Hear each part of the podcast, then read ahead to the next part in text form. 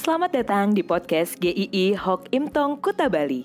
Penginjil Ray Reginaldi akan membagikan renungan harian singkat untuk membawa Anda mengenal dan menyembah Tuhan Yesus, bertumbuh dan menjadi murid Kristus, serta berdampak untuk banyak orang. Jika Anda merasa diberkati melalui renungan ini, silahkan bagikan podcast ini agar orang lain juga diberkati. Inilah renungan hari ini.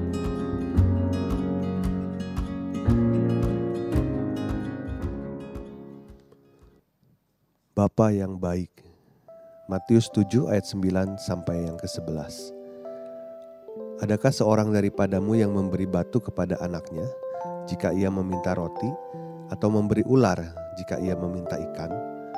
Jadi jika kamu yang jahat tahu memberi pemberian yang baik kepada anak-anakmu, apalagi Bapamu yang di sorga, ia akan memberikan yang baik kepada mereka yang meminta kepadanya. Ada seorang Kristen yang mengatakan, "Saya sudah stop berdoa.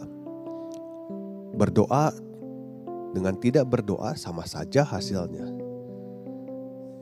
Ini bukan permasalahan yang baru. Ada orang Kristen yang kecewa karena doa-doanya sepertinya tidak terjawab dan memutuskan untuk berhenti berdoa. Berdoa hanya dilihat dari sisi pemenuhan keinginan pribadi. Kalau dikabulkan, Tuhan baik, kalau tidak dikabulkan, Tuhan jahat. Seperti seorang anak yang meminta sesuatu kepada orang tuanya, kalau dikasih orang tuanya baik, tidak dikasih orang tuanya jahat. Jika Anda juga sedang bergumul akan hal yang sama, mari kita lihat apa yang diajarkan tentang doa oleh Tuhan Yesus. Yang pertama tentang kualitas pemberi.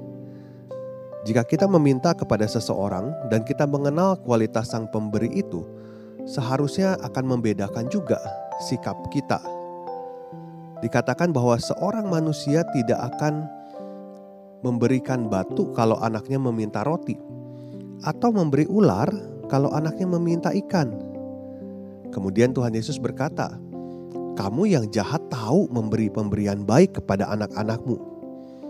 Di sini memakai kata jahat Maksudnya manusia yang berdosa dan tidak mengenal Tuhan juga tahu memberikan yang baik kepada anak-anaknya. Yang jahat tahu memberikan yang baik. Apalagi Bapa yang di sorga, yaitu Bapa yang maha kudus, Bapa yang sempurna. Dari sisi pemberi, maka kita bisa belajar bahwa kita berdoa kepada Bapa yang di sorga yang kebaikannya jauh melampaui kebaikan seorang manusia yang tidak sempurna. Bukan hanya itu saja, ada sebutan Bapamu. Kita ini anak-anaknya. Ada satu hubungan yang spesial di sana. Kita orang percaya bukan orang asing di hadapan Bapa. Tidak ada pribadi yang lebih baik daripada Bapa di sorga. Ingat kepada siapa kita berdoa? Kepada Bapa di sorga yang baik. Yang kedua adalah kualitas pemberian Bapa akan memberikan yang baik. Itu adalah kepastian akan kualitas pemberian. Kita tidak usah khawatir akan jawaban doa kita.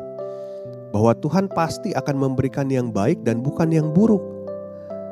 Namun, kita perlu menyadari definisi baik itu sendiri.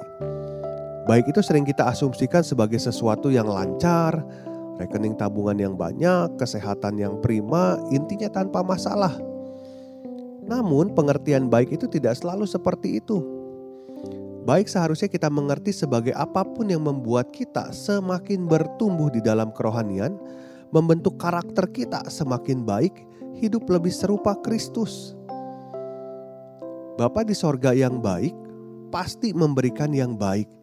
Ini bukan sebuah kemungkinan, tetapi ini adalah kepastian akan kualitas pemberian yang baik.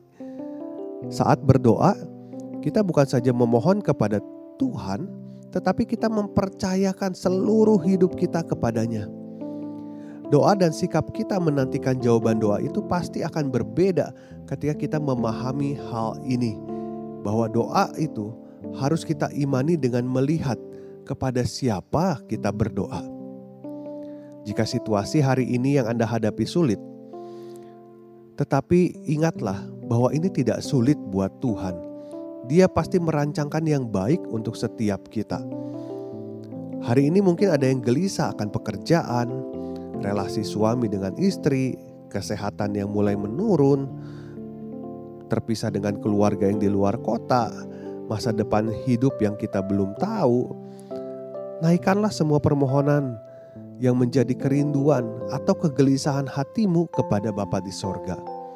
Dia selalu dan pasti memberikan yang terbaik. Berdoalah untuk meminta yang baik menurut Tuhan bukan baik menurut kita. Tuhan memberkati.